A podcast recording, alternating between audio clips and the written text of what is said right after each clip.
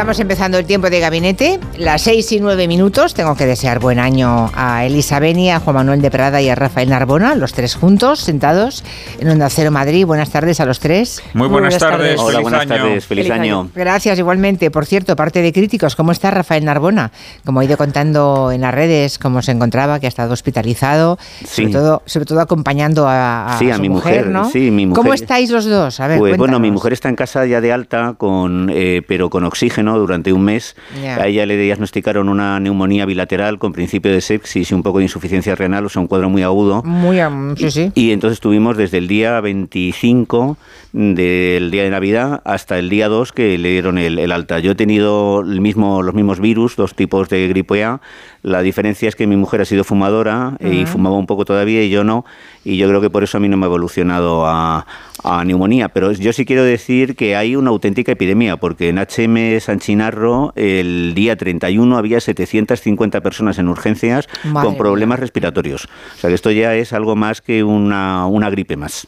Lo que pasa es que no os habíais vacunado. Yo no. sí. No, yo no. Las cosas como son, hemos cometido... Sí, yo, yo también, yo también. Sí, sí hemos, hemos sido negligentes y no nos hemos vacunado, teniendo ya sesenta años, así sí, que pues, me ha Pero culpado. Que da igual. Yo es que, a ver, quiero romper una lanza, ni sesenta, ni cincuenta, ni cuarenta, vamos a ver.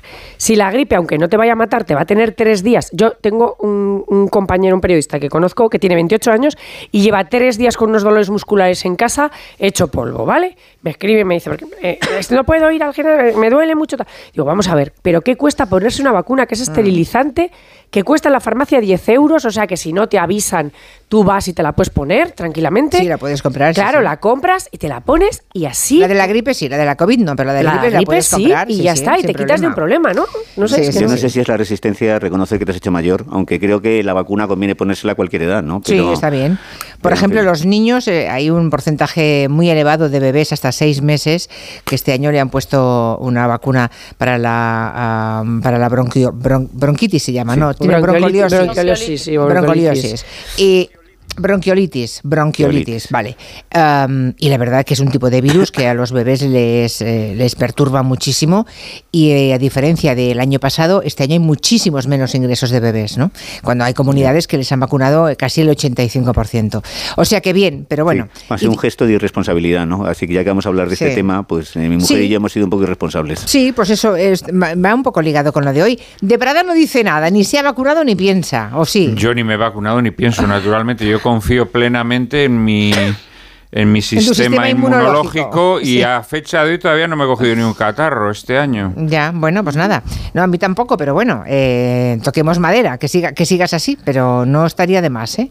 Pero bueno, vamos a hablar de, del tema de la, precisamente de la, de la autorresponsabilidad, de la responsabilidad individual. En tiempos de tanta santificación de la libertad individual, que es un derecho, obviamente, también queremos hablar de un deber que yo entiendo que va asociado, va parejo con esa libertad.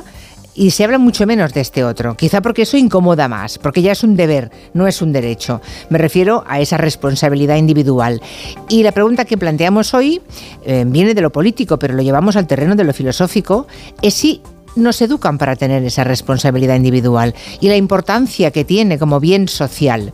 Nos inspira de entrada lo que ha dicho hoy la ministra de Sanidad, que ha dicho que para que se aplique esa autorresponsabilidad individual y que se frenen los contagios de gripe, pues estaría bien que nos volviéramos a poner mascarillas si vamos a un centro de salud o a una farmacia. Y de todo eso hemos sacado el concepto este de responsabilidad individual. Asun Salvador, buenas tardes y feliz año. Igualmente, hola Julia, buenas tardes. Y hoy se ha reunido de forma extraordinaria esta mañana a petición de la ministra Mónica García el Consejo Interterritorial de Sanidad para unificar criterios y coordinar medidas ante este repunte de virus respiratorios que estáis comentando, que han vuelto a poner en jaque a las urgencias hospitalarias y sobre todo a la atención primaria. Y antes de esa reunión ha estado aquí en Onda Cero y la ministra ha hecho una propuesta al margen del orden del día de la reunión que iba de mascarillas. Ella ha hecho una propuesta de la que llevamos hablando todo el día, es que los pacientes autojustifiquen sus enfermedades leves sin necesidad de que tengan que pasar por el ambulatorio para que el médico les firme el parte de, de baja de tres días. La propuesta, como decía, se la ha contado aquí en, en Onda Cero Alsina. Esto es una demanda, insisto, eh, histórica de atención primaria, de los profesionales de atención primaria, y que ya hay varios países que la han puesto en marcha y obviamente pues funciona y es eficaz, y es eficaz para descolapsar, si es que existe la palabra, eh, para quitar el colapso en la atención primaria. Esa medida que habría que debatir también, porque son los competentes con los ministerios de Trabajo y de la Seguridad Social, es estructural ya en varios países de nuestro entorno, como Portugal, como Alemania, como Suecia o como el Reino Unido. Y en el caso del Reino Unido, la autobaja sirve para hasta siete días. Aquí en nuestro país hay sindicatos que creen que no es la solución a los problemas de la primaria, que hay que descongestionarla, no solo en lo que hace a, al tema de las bajas. Y hay... Eh, Hay dirigentes autonómicos que se han posicionado abiertamente en contra. La presidenta madrileña Díaz Ayuso, de entrada, le parece una ocurrencia. No conocía esa medida. Lo que creo es que el Ministerio de Sanidad en estas semanas no ha hecho absolutamente nada, desde luego nada proactivo, para intentar minimizar esta situación de distintos virus que se concentran en estas fechas. Se vuelve de vacaciones y se intenta llamar la atención con medidas que muchas veces son ocurrencias para demostrar quién manda y quién está ahí, pero desde luego no quién se pone en mano de, de dificultades que, que se han estado trabajando desde las comunidades autónomas. Las sociedades médicas sí que están a favor de lo que plantea la ministra Mónica García. De hecho, hacen cálculos y estiman que serviría esa autobaja para rebajar en hasta un veinte por ciento las consultas de atención primaria. Argumentan que no tiene ningún sentido sacar a un paciente de la cama, que a lo mejor tiene gastroenteritis o cualquier otra enfermedad y no se puede mover de casa, para ir a hacer un trámite burocrático al ambulatorio. Paulino Cubero es el portavoz de la Sociedad Española de Medicina Familiar y Comunitaria. De esta manera, al igual que se hace ya en otros países, el último de ellos Portugal en el año dos mil veintitrés, las bajas de menos de tres días, entre uno y tres días, se podrían autojustificar por medios electrónicos por el paciente en comunicación con su empresa, y se evitarían muchas visitas innecesarias en procesos autolimitados como catarros, episodios gastrointestinales, eh, virus de la gripe, migrañas, dismenorrea y otros procesos de poca importancia y que no precisan un diagnóstico médico.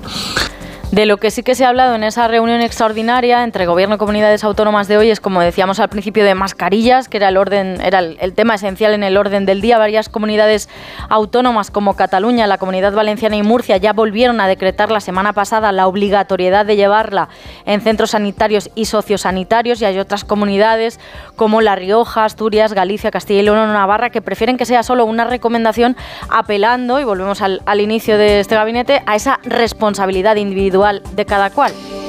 Pues nada, en lo de las ocurrencias de la señora Ayuso es curioso, porque es que la sanidad, señora Ayuso, está transferida, o sea, le pertenece a cada uno de los presidentes y consejeros de sanidad de, de las diferentes comunidades autónomas, ¿no? Lo digo porque, claro, hablar de que viene del gobierno de vacaciones y que ahora se toma... No, no, es que la, está transferida y depende de cada uno de los gobiernos autonómicos, uh, por no dar por bueno todo lo que dicen, ¿no? Y que la ocurrencia le parece a ella una ocurrencia cuando las sociedades médicas, los que saben, dicen que está bien. ¿Eh? También hay que decirlo, así nada más empezar. Bueno, eh, ¿qué valor se le da a la autorresponsabilidad?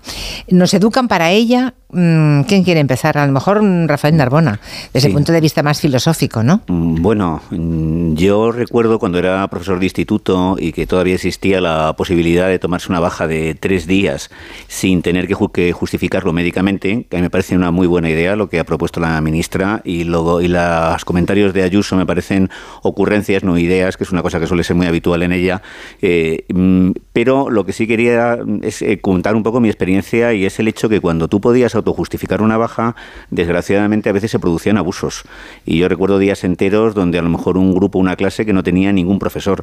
Luego, cuando se cambiaron con Esperanza Aguirre las normas y había que justificarlo todo, pues se producían situaciones injustas, donde había profesores que iban incluso enfermos y además eh, transmitiendo pues los virus a sus alumnos.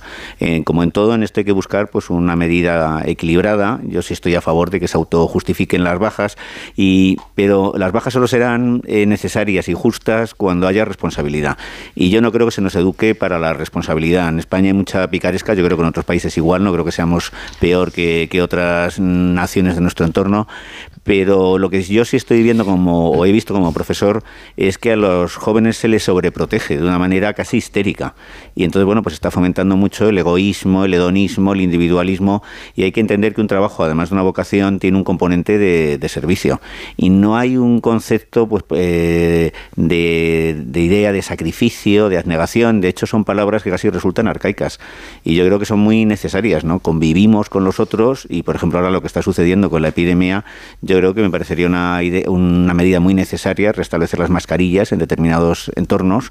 Y en último término, esto ya es una cuestión de modelo social. No, no creo que se nos eduque para ser responsables, sino más bien para ser egoístas e insolidarios. Pero claro, libertad sin, digamos, la parte del haber sería la libertad, pero en el debe está la responsabilidad. Sí, si claro. No hay responsabilidad, la libertad en que se convierte, ¿no? Claro. Dice aquí un oyente que no estamos en absoluto eh, educados para la responsabilidad individual, dice Raquín. Necesitamos o a la Guardia Civil o a los inspectores laborales o a Hacienda. Y si no me creen, acaba, véase la velocidad a la que conduce muchísima, muchísima gente. Bueno. Y las multas que se ponen. Bueno, es verdad, el tema de las multas es lo mismo. Sí, o sea, si bueno. no hubiera no hubiera multas, la gente Hombre, por, eh, por respetaría menos, ir a ciento veinte por una autopista, por lo menos, o a noventa. Ha desaparecido, yo me acuerdo antes, bueno. hace unos años, en los, boli, en los coches estos que iban a ciento ochenta, doscientos. Sí, es no bueno, sé. De vez en cuando hay alguno, pero se convierte en noticia, claro, crónica negra. ¿Qué valor damos a la, a la autorresponsabilidad, Juan Manuel? Bueno, vamos a ver. En primer lugar, eh, yo creo que cuando se analizan estas cuestiones eh, se parte de una premisa errónea, que es una consideración equivocada de lo que es la naturaleza humana, ¿no? Esto la teología lo explica muy bien mediante el dogma del pecado original. Eh, si prescindimos de este dogma no entendemos nada, porque pensamos que podemos ser como ángeles, que podemos ser perfectos, eh, y esto no es así. Esto no es así. Eh, creo que apelar a la autorresponsabilidad para que la gente eh, no vaya al trabajo y se tome una baja de tres días es invitar al, al fraude, es invitar a que la gente se escaquee. Vamos a ver, siguiendo Pero a los lo hacen, médicos... ¿eh? Lo hacen en Portugal, Alemania, Suecia y Reino Unido. En Reino Unido, siete días. Yo... ¿En qué somos diferentes? ¿Si es la condición humana primigenia? Por supuesto, y allí, allí habrá mucho fraude también, exactamente igual, como ha dicho Narbona, eh, porque más allá de que nosotros tengamos un temperamento más proclive a la jarana, eh, pues a fin de cuentas pues estamos hechos del mismo barro, ¿no? Entonces yo creo que allí también habrá mucho fraude. Eh, vamos a ver, lo hay... Eh, incluso con, con médicos dando bajas. Es decir, hay muchas personas que fingen enfermedades o que llegan a un grado de compadreo con el médico que les permite obtener bajas o prolongar bajas. Eh, yo creo que sin, sin, sin, sin la baja médica, pues evidentemente esto eh, va a crecer. Esto es así, esto es así. Pero es que además yo creo que el concepto de libertad que se ha impuesto en, en la modernidad y muy específicamente en nuestro tiempo es un concepto Eh, dramáticamente adverso a la posibilidad de que uno eh, tenga conciencia de los límites de la libertad. Porque la libertad es un movimiento. Ese es el fondo del tema y que el, estoy planteando. Y el movimiento ¿eh? se define Ese. por la dirección, el hacia dónde. Exacto. Cuando en un movimiento no determinas la dirección, ese movimiento se convierte en un movimiento enloquecido. Y yo creo que el problema del, del concepto de libertad que se ha asumido en nuestra época es que no se determina la dirección. Entonces, cuando tú no determinas la dirección, luego a las personas es muy difícil que trates de generar en ellas una responsabilidad. Eh, y entonces, eh, cualquier tipo de limitación natural a la libertad, es decir, pues no hagas el cafre, no conduzcas a, a doscientos por hora, eh, no conduzcas bebido, etcétera, pues la gente lo percibe como que es una limitación a su libertad. ¿Eh? Es una libertad... A, a, claro, esto, esto efectivamente es demente, pero esto es una cosa que está muy metida en el concepto de libertad que tenemos. Luego, por otra parte, también enlazando con algo que ha dicho Narbona, pero proyectándolo sobre, sobre pues, las medidas preventivas, ¿no? Vamos a ver, no podemos obsesionarnos, la vida es riesgo, y por mucho que tratemos de aminorar los riesgos, y es bueno que tratemos de hacerlo dentro de la racionalidad, dentro de no volvernos locos, el riesgo va a seguir existiendo en nuestras vidas. Es decir, no aspiremos a impedir que, las, que los virus se transmitan, no aspiremos a vivir sin catarros o sin gripes, porque esto es también quimérico. Del mismo modo que no se puede partir de un concepto erróneo de la naturaleza humana y pensar que somos ángeles, tampoco se puede partir del concepto de que en la vida podemos vivir en la asepsia más absoluta, ¿no? Entonces yo creo que si lográsemos eh, redefinir un poco nuestra visión de la libertad y de la naturaleza humana, pues tal vez estas medidas se podrían ir poniendo en marcha, por supuesto, sabiendo que va a haber pues muchas recaídas, muchos fallos, muchas quiebras inevitables, ¿no? Pero yo creo que sí, que es muy importante, porque la vida comunitaria, la vida en comunidad exige, naturalmente, que tengamos conciencia de los límites de nuestra libertad. Pero eso te iba a decir. De eso hablan algunos, algunos oyentes. ¿eh? Por ejemplo, la libertad individual es lo opuesto a la responsabilidad individual, cuando los individuos no han sido educados en ser conscientes de que vivir en comunidad implica atender a lo común antes que a lo propio.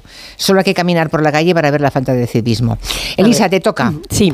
Eh, a ver, yo creo que hace quince años o veinte años no hubiéramos hecho un gabinete como este. Eh, porque, hace, porque hace veinte años eh, había unos métodos de coerción social. Yo, más que responsabilidad individual, hablaría de responsabilidad social, porque es una responsabilidad tuya hacia la sociedad en la que vives. Eh, y y eh, había unos métodos de coerción soft que no eran las leyes, que no era la Guardia Civil, que uno de ellos era la educación. Eh, y era, digamos, el reproche social. Es decir, si tú te echabas un lapo en mitad de la calle, pues hombre, todo Dios te miraba mal, ¿eh? Es decir, era una cosa eh, antihigiénica y además mal vista.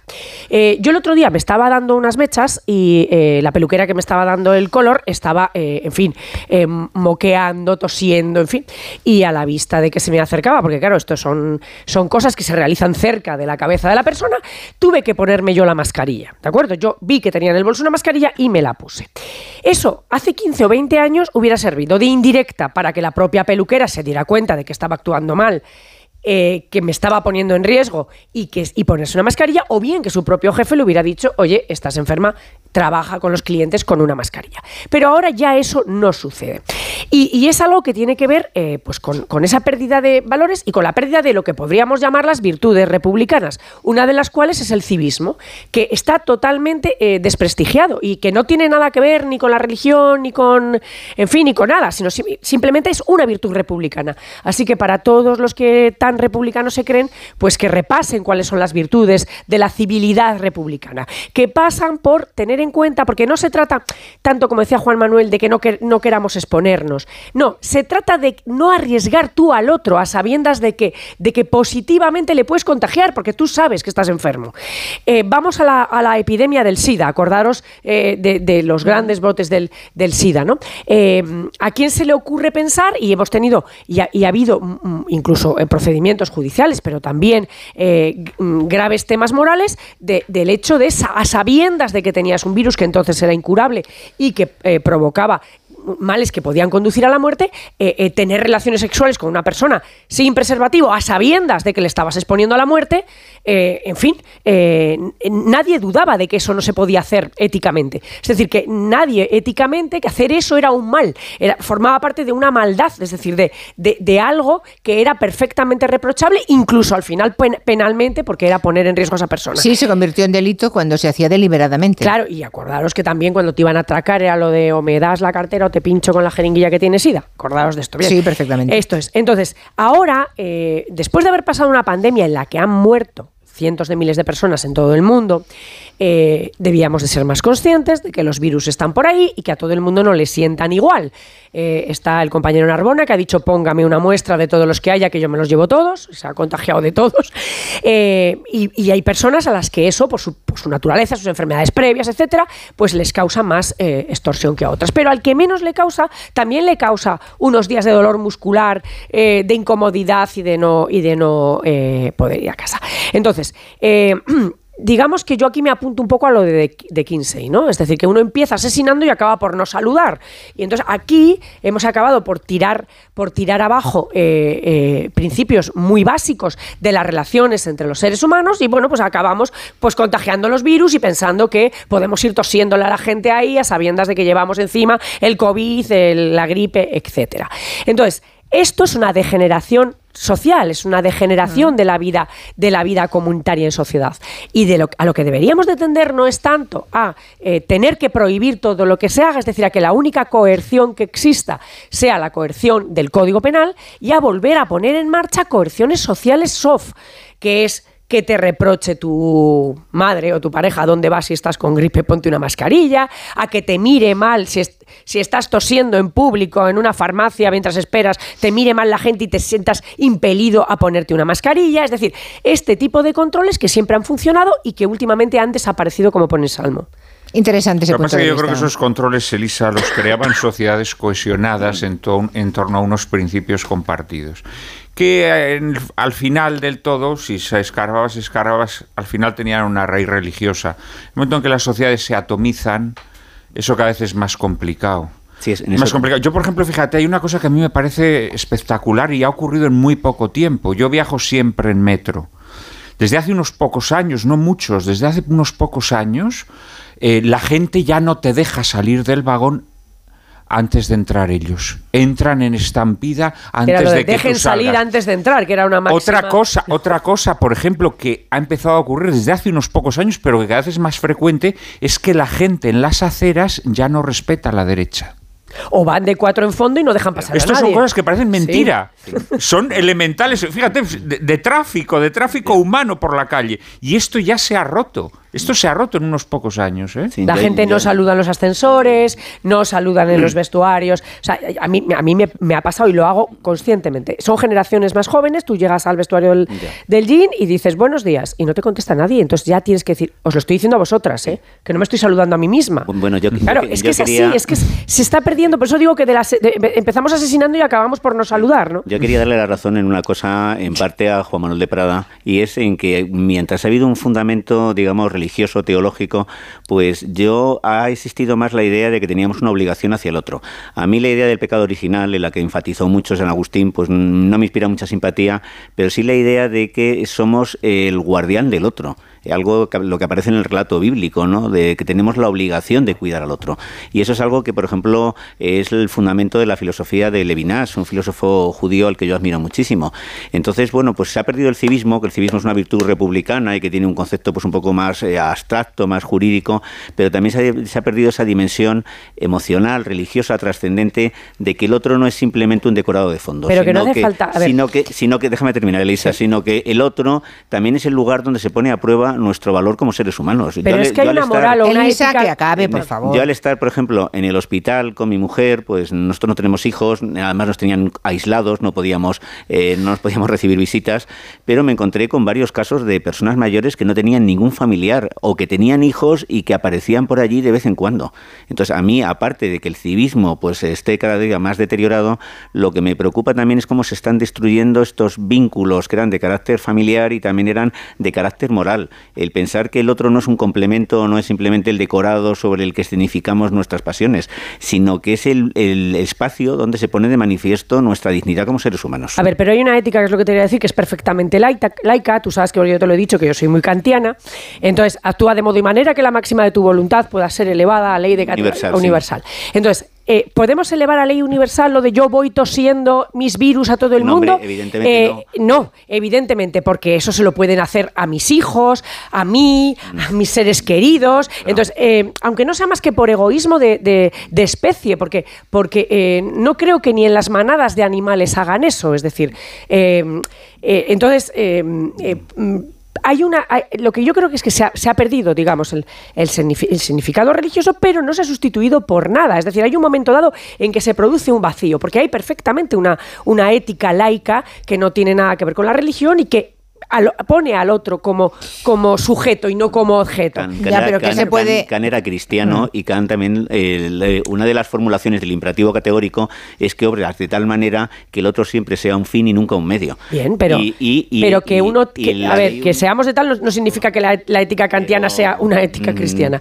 Pero quiero sí, decir sí, sí que hay... Es, sí es, ¿eh? A ver, eh, bueno, pues os podéis... Pero no, no creo que tenga sentido encegarse en que la única si dices, forma... Si dices Diderot, no, no, Diderot no era pero, bien, pero que pero la... Bueno, pues, tendré, pues, pues mira, predicaba las virtudes republicanas, como tú bien sabes, sí. Entre ellas el civismo eh, eh, y la fraternidad. No, el tema, eh, la, ¿en qué momento, la fraternidad. Un poco el asunto es en qué momento choca el civismo con la libertad individual. Es decir, eh, en, en, en tiempos de santificar esa yo, sacrosanta yo que libertad, que puede ser libertad de tomar cervezas en una terraza, eh, que así nos lo vendieron hace, hace tres años, ¿cómo es posible que el canto que los... apelara a la libertad acabe con el civismo? Pero yo creo que a partir de los sesenta... ¿Qué ha pasado? A partir de los sesenta, cuando se generalizó la idea esta de que la libertad por encima de todo y de prohibido prohibir, el mayo francés pues marcó un cambio cultural ya, muy, muy importante. Y aquí yo, en España yo, no, yo, yo, mucho sí, más tarde. Bueno, pero llegó, pero llegó a lo mejor en los setenta, en los ochenta, y bueno, pues yo recuerdo en los ochenta, pues la época de la movida, pues había que ser egoísta, insolidario, pensar en uno mismo, y yo creo que sí se ha producido un cambio cultural a partir de los años sesenta que nos está llevando a sociedades cada vez más atomizadas, donde se está rompiendo pues la convivencia. Más egoístas. Más egoístas, con menos sentido de la familia, con menos sentido de la a comunidad. Ver, yo creo que no. Somos, yo creo que, bueno, somos libres para ser mejores. Creo que hay un no, cambio. A no, no, no. Uno debe, no, uno debe, claro, uno debe elegir libremente lo mejor, pues, no lo peor. Uno debe elegir se libremente está ocurriendo lo mejor. Exactamente lo contrario. Es. Culturalmente se institucionaliza o se exalta de una manera desaforada, pero yo creo que esto es una constante que recorre la historia, ¿no? En realidad es el seréis como dioses. El seréis como dioses es el, el endiosamiento humano. Eh, eres un diosecillo y por lo tanto compórtate como lo que eres. Eres un diosecillo y entonces eso te lleva inevitablemente a, a, a la exaltación de, de, de, de tu individualidad, ¿no? Y, y desde ese momento, bueno, yo creo que esto es una constante. E ideológicamente, o sea, las ideologías modernas se fundamentan en el endiosamiento humano y el liberalismo, que es el padre de todas ellas, indudablemente. El liberalismo, eh, la autonomía de la voluntad, la autonomía soberana de la voluntad es el gran dogma liberal. Uh-huh. Y sobre eso se han construido las sociedades modernas, me parece a mí, ¿no? Es verdad que luego en degradaciones posteriores del, de las ideas liberales, pues se puede llegar efectivamente a lo que ocurre en mayo del sesenta y ocho, pero yo creo que esto tiene una etiología profunda y, y antiquísima, ¿no? Eh, desgraciadamente. Bueno, pero entonces me das la razón que aunque sea una etiología, una etiología antiquísima y de, de hecho el arrancar del individualismo es casi en el Renacimiento cuando empieza a aparecer el hombre como, como individualidad, pero a pesar de eso la coerción social, es decir, el control social, eh, las, las normas de educación, en lo que estaba sí, bien pero o esa, no, esa coerción social, claro, esos, esos medios, eso es lo que ha desaparecido. Pero es, eso ese desa- medio pero es que ha desaparecido de el tejido que lo mantenía vivo. Bueno, te quiero decir es que las familias están sí, rotas, pero, sí, no existen siempre... comunidades, no compartimos nada. Pero esos, esos niños que eh, y padres detrás de ellos que insultan y agreden a los profesores, por ejemplo. Hombre, el principio de esos, autoridad, el... Claro, esos pacientes que van a un centro de atención primaria y golpean o atacan a los médicos y sanitarios. Porque no hay una conciencia, no hay una conciencia de la superioridad de una persona, una superioridad en el sentido noble, de autoridad, ¿no? En el sentido etimológico de la palabra, autoritas. Autoritas. Supino del verbo augere, que significa hacer crecer, ayudar a crecer.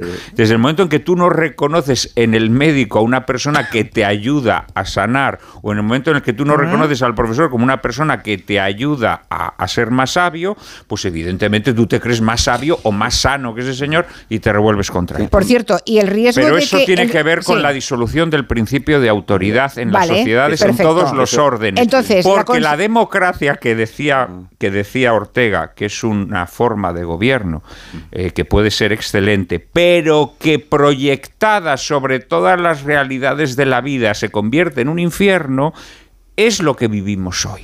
Y por entonces cierto. Tú no reconoces al profesor como una persona más Ajá. sabia que tú. Bien, yo... Tú no reconoces al médico como alguien que sabe curar una enfermedad. Y... Tú no reconoces a nadie como nada. Vale, pregunto. ¿La ausencia de autoritas es lo que hace que llegue el autoritarismo? Sí, hombre, yo creo que... Hombre, no sé si lo puede ser, pero yo quería decir como profesor que esto... En las sociedades, por lo que estamos que esto, viendo. Que esto comentaba Juan Manuel, se ha notado mucho en las aulas, sobre todo de secundaria. O sea, cada vez son más frecuentes las agresiones a profesores. Y bueno, yo he vivido... situaciones que me da vergüenza repetir las contestaciones que me han dado algunos alumnos. Y además no simplemente es un problema de los profesores o los médicos. Una cosa de la que se habla poco es que cada vez hay más adolescentes que maltratan a sus padres, que ya no se reconoce ni siquiera la autoridad o el carácter sagrado del padre o la madre. Yo no sé si en estos momentos que también la falta de jerarquía, la falta de autoridad, crea al final una sensación de inseguridad. Y al mismo tiempo muchos de estos chicos que tenían conductas vandálicas luego se acababan haciendo neonazis y se estaban fascinados por la figura de Hitler. Entonces, cuando no hay un orden natural basado en un principio jerárquico razonable, es fácil que aflore pues un autoritarismo demagógico. Así que yo sí creo que es, es muy necesario que siga habiendo un principio de autoridad. Y yo, eh, con respecto a esto que decía Julia, además de, de eso, es que cuando lo, a mí lo que me parece es que es que esa falta de autoritas y esa, y esa, y esa falta de civismo lo que hace es ir disgregando la sociedad. Y cuando las sociedades se empiezan a disgregar, a, a corromper, a pudrir, lo que su, suele suceder es que hay contrarreformas, es decir, que hay eh, digamos, reacciones extremas. Y ahí sí que entra una reacción, digamos, de la autoridad absoluta, es decir, de la negación casi total de la, uh-huh. de la libertad, ¿no? Yo creo que hay que reflexionar, y esto debían de reflexionarlo los ciudadanos en sus casas, y también eh, había que educar así a los hijos. La sociedad eh, en la que vivimos está basada en la confianza. Todos los días vivimos porque confiamos en los demás. Cuando salimos de, de casa por la acera, confiamos en que los conductores no se van a subir a la acera y nos van a empotrar contra, contra el muro con, en el que vamos. Confiamos que el conductor del autobús lo va a hacer bien, confiamos, eh, en fin, confiamos en que el farmacéutico nos va a dar una cosa buena y no nos va a dar un veneno. Todo el tiempo tenemos que confiar. Entonces, eh, el intentar exterminar esa confianza en otras cosas, eh, el hacer que tengamos que desconfiar del de al lado porque nos puede contagiar, porque no nos deja salir del metro, porque nos hace la vida tremendamente incómoda, socavar las bases de esa confianza, de esa confianza social, van en detrimento de todos. Es decir, Eh, eh, hay que, hay que trabajar esa confianza, y para trabajar esa confianza hay que pensar en el otro, que el otro confíe en nosotros para nosotros poder confiar en él, y para que el otro confíe en nosotros, nosotros hemos de ser confiables, ciudadanos confiables. Ciudadano confiable pasa por muchísimas cosas, por conducir como es debido, por no poner a los otros en riesgo, eh, eh, en fin, por no contagiarles, si podemos evitarlo, etcétera, etcétera. Porque una vez que destruyamos la confianza, será la selva.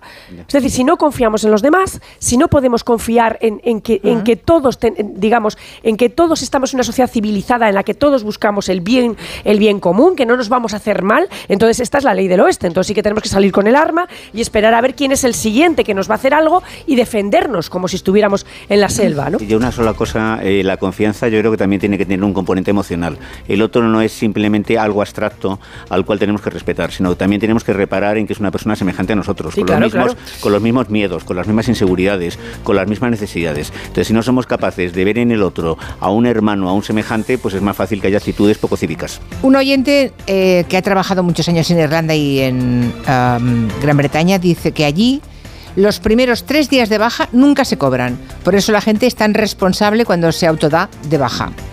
Ya, pero entonces esto, no es, esto no, es otra no, cosa. Pero no ¿eh? es una baja, claro, es que... Ente, no, a ver, no, pero... No, no. Lo, ya, ya me parecía bueno, a mí escucha, muy pero raro. En lo, yo, en lo que yo hablaba de la confianza, porque, es vamos curioso. A ver, no es mejor una sociedad basada en la confianza, claro. Es decir, en la que no tenemos que pensar que el trabajador o tal siempre está haciendo la jugada. Efectivamente va a haber un porcentaje de personas que la haga, pero yo creo que mayoritariamente habría mucha gente que, eh, bueno, entre otras cosas, porque tampoco pues está bien... No confianza, en, ¿eh? Ninguna. Por lo que estoy viendo aquí, dice otra oyente, las compañías aseguradoras tienen que contratar a todos todo tipo de detectives para cazar a caraduras y aprovechados, cobrando por estar de baja y haciendo cosas por otro lado sin tener nada o defraudando. No, no hay ninguna confianza. Sí, eso, pero vamos a ver. Pero mm, eh, una cosa es confiar en todas las bajas por eh, no, claro. incapacidades psíquicas eh, que se extienden durante meses y meses eh, con, con un gravamen económico importante, etcétera. Uh-huh. Y otra cosa es no confiar en que cuando llega el invierno, si una persona tiene una gripe, tiene un catarro o le ha subido la fiebre eh, o tiene la regla y es doloroso, bueno, es que de hecho mucho tiempo se ha funcionado así. Es decir, yo no he pedido una baja en mi vida y yo alguna vez en cuarenta años pues habré tenido una fiebre o un dolor de estómago o habré estado vomitando y bastaba con llamar al trabajo y decir, oye, me encuentro muy mal. Eh, esa confianza... Mira, esto dice aquí Mario, por ejemplo, dice, yo jamás he necesitado un justificante porque he trabajado toda mi vida en la misma empresa, pero si no premiamos a los jóvenes cuando han sido responsables, sacrificados y a los tres meses han ido a la calle para no contratarles, decía, ahora tampoco les podemos pedir milagros. Bueno, eh, hay muchísima participación, así que hacemos luego una última ronda, los que quieran decirlo con voz, no solamente en Twitter, seis tres ocho, cuatro cuatro dos, cero ocho uno, pero ha sido muy interesante escuchar los puntos de vista de los tres hoy. Eh, un mensaje de la Mutua y vamos a la pausa. Pues sí, que te suben el precio del seguro. Tranquilo, te vas a la Mutua porque allí te van a bajar el precio de cualquiera de tus seguros, sea cual sea. Es muy fácil, tienes que llamar al noventa y uno, cinco cinco cinco, cinco cinco cinco cinco. ¿Te lo digo o te lo cuento? Vete a la Mutua. Condiciones en mutua punto es.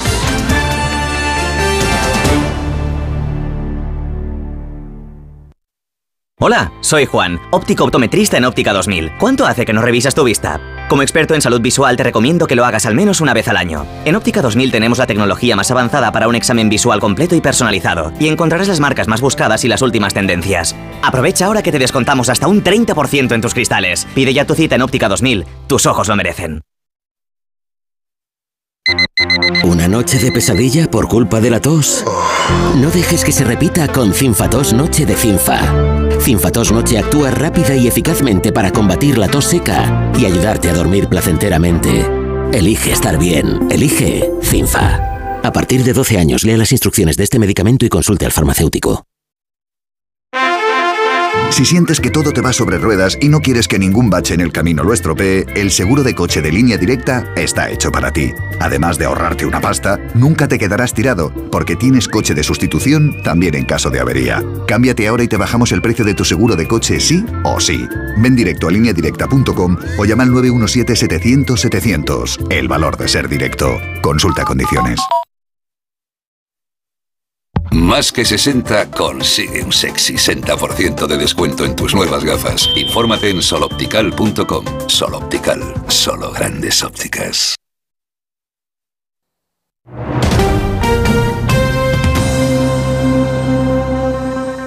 Un día descubres que tienes humedades en techos, paredes, están por todas partes. ¿Qué puedes hacer?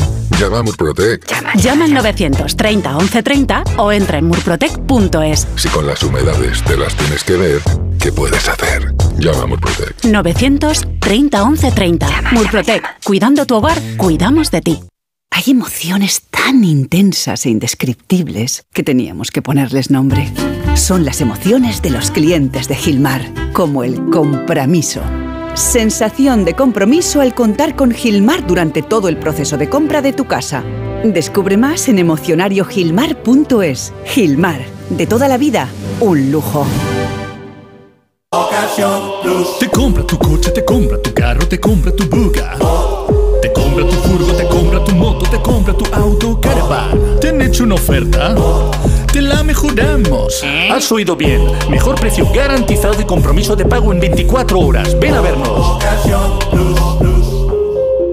Si tiene joyas de firma o artículos de oro y plata, llame al noventa y uno, cinco tres cuatro, seis siete cero seis o vaya a la Plaza San Juan de la Cruz nueve. Si tiene joyas de firma o artículos de oro y plata, llame al noventa y uno, cinco tres cuatro, seis siete cero seis o vaya a la Plaza San Juan de la Cruz nueve. Le pagarán el mejor precio al momento. Y también bolsos de Vuitton, Chanel y Hermès. Disfruta la cocina asturiana en Restaurante Couzapin. Las mejores faves de Madrid, excelentes productos de temporada, esmerada atención. El sabor de Asturias está en Couzapin. Onda Cero. Es normal pensar que la radio hace mucha compañía, pero nosotros queremos agradecer la compañía que vosotros, los oyentes, hacéis a la radio. Porque cada día sois dos millones. Imagina si tenemos compañía, para rato. Para veinticuatro horas de contenido todos los días de la semana. Y no es de extrañar, porque entretenimiento tenemos para aburrir. Bueno, para eso justamente no. ¡Oh! Ya, yo dejaba esta sección para... ¡Divino! Estamos aquí para que el trayecto de vuelta a casa se os haga familiar. Para que tengáis excusa para salir a correr. Para que ese vuelo de varias horas se os pase volando. Y para que no dormir sea un sueño. Onda Cero, tu radio. Trabajo, casa, ducha, cena, cama. Salir de trabajar con el piloto automático no tiene pérdida, aunque pensándolo bien, sales perdiendo. Te pierdes conversaciones, te pierdes risas, te pierdes lo que sucede a tu alrededor. Salir de trabajar con el piloto automático es el camino fácil, muchos lo siguen, otros, y cada vez somos más, preferimos seguir La Brújula, para no perdernos nada. La Brújula, con Rafa Latorre, toda la actualidad de lunes a viernes desde las siete y siempre que quieras en la web y en la app. Onda Cero, tu radio.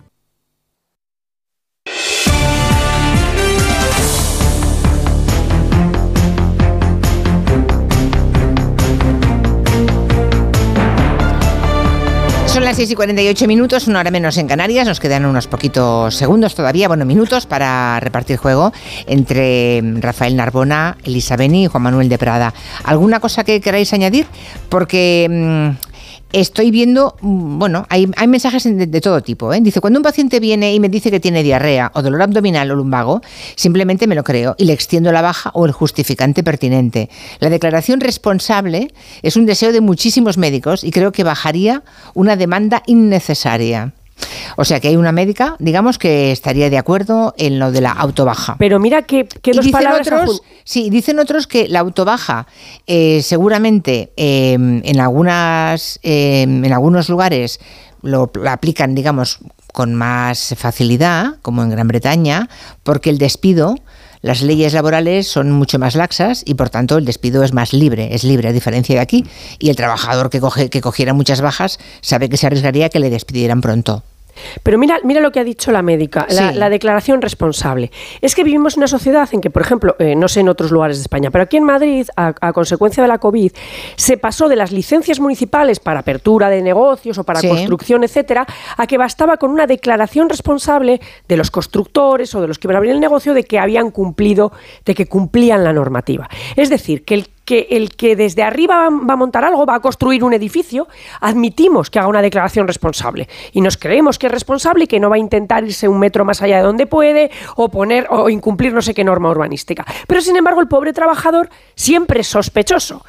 ¿Eh? O sea, por eso digo que a ver con las declaraciones responsables, porque efectivamente lo que no hemos terminado de decir es que si los médicos están firmando bajas, no están viendo eh, enfermos. Claro, es que eso que pretende el sistema, que imagino que sería circunstancialmente, eso que pretende, eh, de, pues, en fin, intentar que no haya más colapso en la atención primaria, porque un tercio de la gente que va es para pedir la baja y, por tanto, es la burocracia la que ocupa el tiempo de los sanitarios en lugar de la salud. Sí, yo creo que las medidas coercitivas, la verdad es que a la larga no son muy eficaces, porque siempre hay alguna forma de esquivarlas, ¿no? Por ejemplo, en Estados Unidos hay unas leyes muchísimo más duras y, sin embargo, muchos más delitos que en países del norte de, de Europa. Entonces, es una cuestión, pues, de, no sé, de, de responsabilidad que o bien puede tener un fundamento o religioso o laico, que quieras, pero por ejemplo, cuando tú faltas en un instituto, pues los alumnos eh, pierden materia, todo se retrasa, y yo creo que es una cuestión de, de que más bien de, de educación. Yo estuve viviendo en Alemania una pequeña temporada y allí pues nadie ponía la música alta, eh, si alguien te daba un golpe en el coche te dejaban un papelito, en fin, había unos niveles yeah. de, cinismo, de civismo mucho más altos que en España, donde tienes todavía que soportar la música del vecino, y si por supuesto te dan un golpe, raro es que alguien deje pues una nota para, para hacer un parte. Has tenido Un, un lapsus freudiano maravilloso, ah, y en vez de decir civismo, ibas a decir cinismo. cinismo porque sí. a veces el exceso sí, de civismo, de cinismo bueno, puede pues, terminar en el cinismo. Bueno, pues Yo es es, esos civismos escandinavos y demás, perdonadme que tenga ciertas reticencias hacia ellos. Pero es cierto lo que cuento. ¿eh? Re, claro, respecto a la diferencia que se está estableciendo aquí entre el médico que atiende al enfermo y el médico que concede una baja, creo que se está tratando de hacer una diferencia que no es tal. Eh, un médico extiende una baja cuando percibe que esa persona está enferma y que la enfermedad es incapacitante para ir al trabajo. No, pero no, tampoco Entonces, funciona así. Tú tienes que ir bueno, al médico, tú tienes, tú tienes una gripe, claro, eso ¿vale? Eso que ya he dicho el médico, que a mí me llega una persona y me dice que tiene lumbago y me fío de ella y le doy la baja, pues no, perdone. No, no, es que no creo que Vamos deba, ver, hacer, pero, no, no creo que deba ver, ser Juan así. Manuel, pero si una persona llega y le dice que tiene lumbago, usted tiene que comprobar Juan si Manuel, tiene lumbago. Manuel, y después tiene que comprobar si Juan ese Manuel, lumbago le impide pero el, trabajar. Pero el, el, lo de ahora no, significa que la gripe son tres o cuatro días que con paracetamol y estarte en casa ya está, bien abrigado, claro. ya está. Si tú tienes que salir de casa, pero acuérdate cuando no, el ya, COVID, ya está, no, que la Lisa, gente decía, Lisa, pero ¿cómo hago? ¿Dónde tengo que ir a que me den la baja? Hay eh, enfermedades era, que son, era de locos. que son con, contagiosas y hay enfermedades que no son contagiosas. Hay enfermedades que te impiden ir al trabajo y otras que no. Pero eso de decir, no, uy, es que estoy malo y tengo gripe. No, a lo mejor usted no tiene gripe, a lo mejor usted tiene una faringitis y puede ir perfectamente al trabajo. ¿Eh? Ya, pero... Cuidado, no, no. Y entonces eso de que, no, yo, yo, mi responsabilidad, no, no, tu responsabilidad nada, tú no eres médico, tú no sabes lo que tienes. Y el médico, cuando le llamas por teléfono, tampoco sabe lo que tiene. El médico te tiene que ver. Te tiene que ver, y el médico te tiene que auscultar, y el médico tiene que determinar si estás enfermo o no, y tiene que determinar si esa enfermedad te impide ir al trabajo o, o hace Juan aconsejable Manuel. que te quedes en casa o no, porque es que a ver si ahora los médicos, mm. ahora, a ver si ahora los médicos van a ser señores que atienden por teléfono. Juan ¿eh? Manuel, no pierdas de vista que no, esos no médicos pierdo, tienen dos minutos para ver a cincuenta personas en, en varias Bien. horas. Entonces habrá que o sea, formar no pueden a la hacer gente todo eso. y responsabilizarla Sería para que no vaya al no médico a lo tonto, para que no vaya al médico a lo tonto, porque uno de los problemas que hay es que ahora la gente ha desarrollado hipocondrias, ¿no? Y entonces la gente ahora está constantemente yendo al médico, por ejemplo. Y eso hay que cortarlo. Y, y en eso hay que educar a la gente para que deje de ir tanto al médico. Pero, hombre, vamos a ver que las enfermedades las tiene que diagnosticar un médico. Que eso que tú te levantas mal y dices, uy, me encuentro muy mal, hoy no puedo ir al trabajo. Me voy a pedir esta autobaja porque yo soy muy responsable. Venga. También, también, también hay personas que se resisten a ir al médico porque no quieren abusar usar, que un poco fue lo que le pasó a mi mujer, que estaba con treinta y nueve y medio y, y, y decía, ay, y no, aguantaba no, en casa, y aguantaba eso, más en normal, casa, eso es más normal que lo otro. Y, y entonces, ¿eh? pues bueno, Mucho ya más. al final, porque yo insistí, le dije, mira, treinta y nueve y medio te puede estar dañando los órganos. Y bueno, pues mi mujer en ese estado no podría haber ido al ambulatorio a pedir una baja, ella ya está jubilada, eh, pero menos mal que vino un médico y nos dijo, de inmediato al hospital. Entonces, bueno, hay pues, de todo, Julia, hay gente que está muy loca, hay gente que, que son enfermos imaginarios, ya, el enfermo bueno. imaginario de Molière hoy en día se ha masificado, y entonces hay gente que se levanta, que le pica el culo, y entonces dice, uy, me voy al médico. Ya. Dice Emiliano, había educación para la ciudadanía, pero como todo, se la cargaron los políticos. Yo di educación para la ciudadanía, y como estaba el tema del matrimonio homosexual, pues de, aquello se convirtió pues en, una, antes, en un debate, pero yo ya en Madrid... De algunos en a esa Madrid educación se, le llaman adoctrinamiento. A, antes, antes de la educación para la no ciudadanía hay generaciones que, que no, no hemos estudiado educación para la ciudadanía y que, sin embargo, sabemos que toserle los virus a la gente encima, eh, echar lapos, eh, no saludar, ir sudado a trabajar cuando conduces no sé qué, pues no está bien, ya está, lo sabemos. Vaya, vaya retaíla de imágenes y, asquerosas y, y, pues hemos ya quedado está, para lo sabemos. Y yo, por cierto, Señores, quiero romper una lanza con o sea, lo que ha dicho con la cultura escandinava. Yo así, por ejemplo... Rafael, se ha acabado la música. Rafael bueno, Narbona. La próxima, la Cuando la se acaba vez. la música, se acaba el último segundo. Bueno, adiós. Adiós, hasta, hasta luego. la semana que viene. Adiós. Ustedes esta mañana, ¿eh? Ustedes a las tres que pasó, lista. Gracias. Te lo digo.